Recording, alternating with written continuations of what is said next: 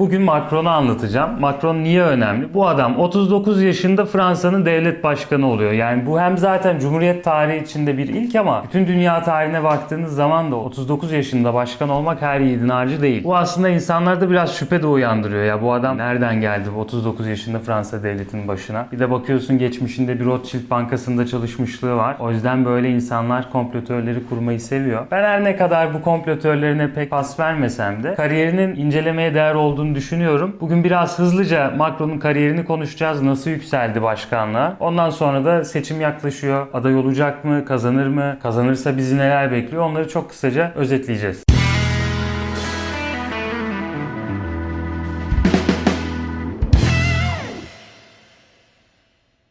Biraz bize hazır mısın? Bu adam nereden çıktı yani? Mezun olduktan sonra çok fazla öğrenci arkadaşımız da izliyor. Onlara bir kariyer şeyi de olur. Evet evet Macron'dan kariyer tavsiyeleri. Bu adam Sciences Po'dan mezun oldu. Diplomasını aldıktan sonra diyor ki ne yapayım ne yapayım? Askere gitmemek için ne yapmam lazım? Master'a gideyim diyor.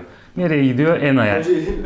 ENA diye bir üniversite var. ENA'yı şey diyebiliriz aslında. Fransa'nın mülkiyesi diyebiliriz ama işe yarayan bir mülkiye yani. Buradan mezun olan adamlar çok önemli yerlere gidiyorlar. Macron zaten devlet başkanı Mesela? olduğu gibi. Bildiğim kadarıyla Fransa'daki cumhurbaşkanlarından bir tanesi hariç hepsi ENA mezunu. ENA'dan mezun olduktan sonra ne yapıyor? Finansal denetçi olarak başlıyor. Müfettiş mi diyoruz biz ona? 2008'de de Rothschild Bankası'nda bankacılığa başlıyor. 2006'da Sosyalist Parti'ye üye oluyor. 2006-2009 arasında da aktif görev alıyor. Daha sonra Hollanda'la tanışıyor. Hollanda'la tanıştıktan sonra Hollanda'nın Sosyalist Parti'nin başkan adayı olması için kampanyada Hollanda destek veriyor. Ne zaman için? 2012 başkanlık seçimleri için. 2012'de Hollanda Sosyalist Parti'den Cumhurbaşkanı seçildikten sonra Macron'u da Elize'ye alıyor. Yani finans sektöründen siyasetin merkezine Elize'de genel sekreter yardımcısı olarak çalışmaya başlıyor. Bu zamanlarda Fransız medyasında şey fırtınası esiyor muydu? 30 yaşında geliyor genç, süper akıllı, Fransa'nın geleceği falan filan. Ya şöyle söyleyeyim hani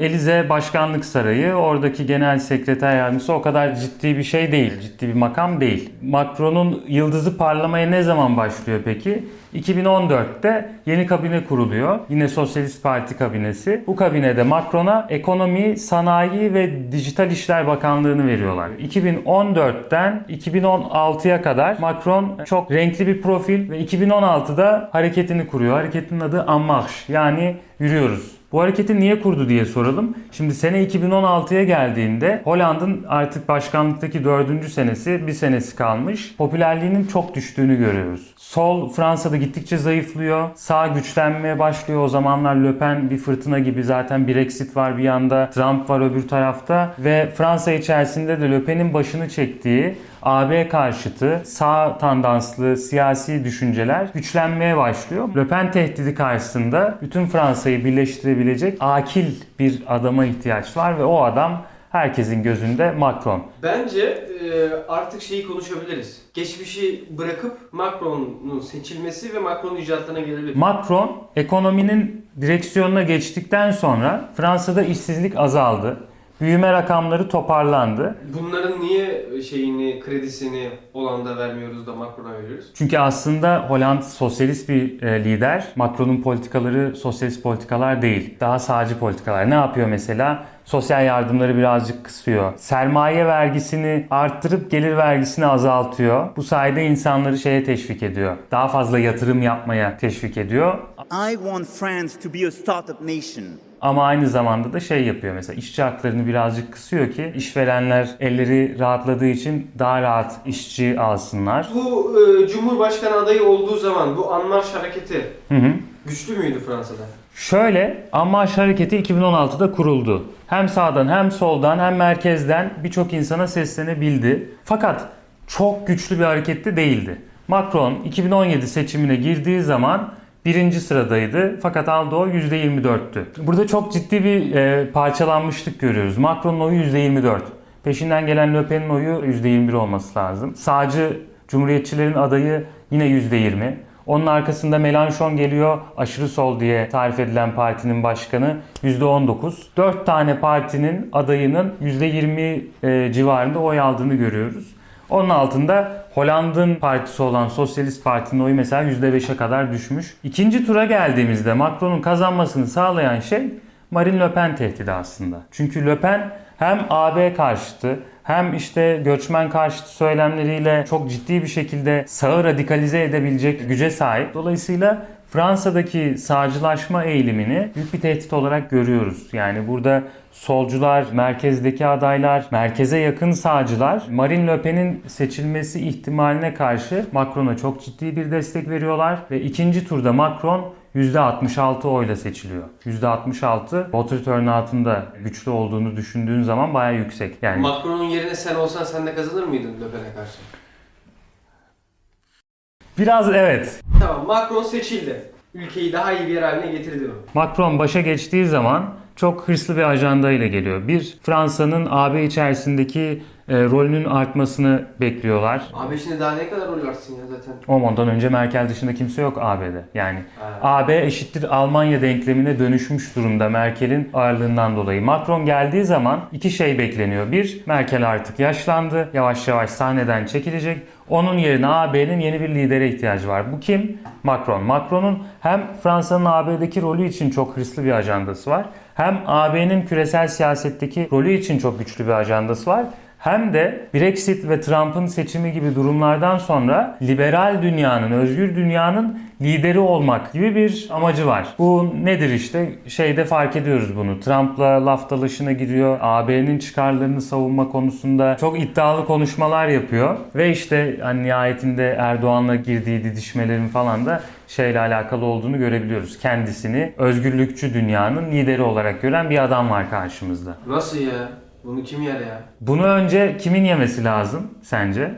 Fransızlar. Bunu önce Fransızların yemesi lazım. Yiyorlar mı? Yemiyorlar. 2018'de Macron'a karşı çok ciddi bir e, şey başlıyor. Sarı yelekler hareketi. Yani Macron'a karşı derken hikaye tabii ki işte akaryakıt zammıyla başlayan bir hikaye ama Macron'un ne yaptığını söylemiştik biz ekonomiyi güçlendirmek için. Bir, sosyal yardımları kıstığını söylemiştik. İki, işçi haklarını birazcık törpülediğini, dolayısıyla işverenlerin elini güçlendirdiğini söylemiştik. Macron döneminde bu politikalardan dolayı eşitsizliğin arttığına dair bir kanaat oluşuyor. Bu yüzden 2018'de başlayan Sarı Yelekler Hareketi uzun bir süre devam ediyor. 2019'da Macron'un emeklilik yasası, emeklilik yaşını arttırmaya yönelik çabaları yine Fransız halkından çok ciddi tepki alıyor. 5. Cumhuriyet'in en büyük grevini gördük biz burada.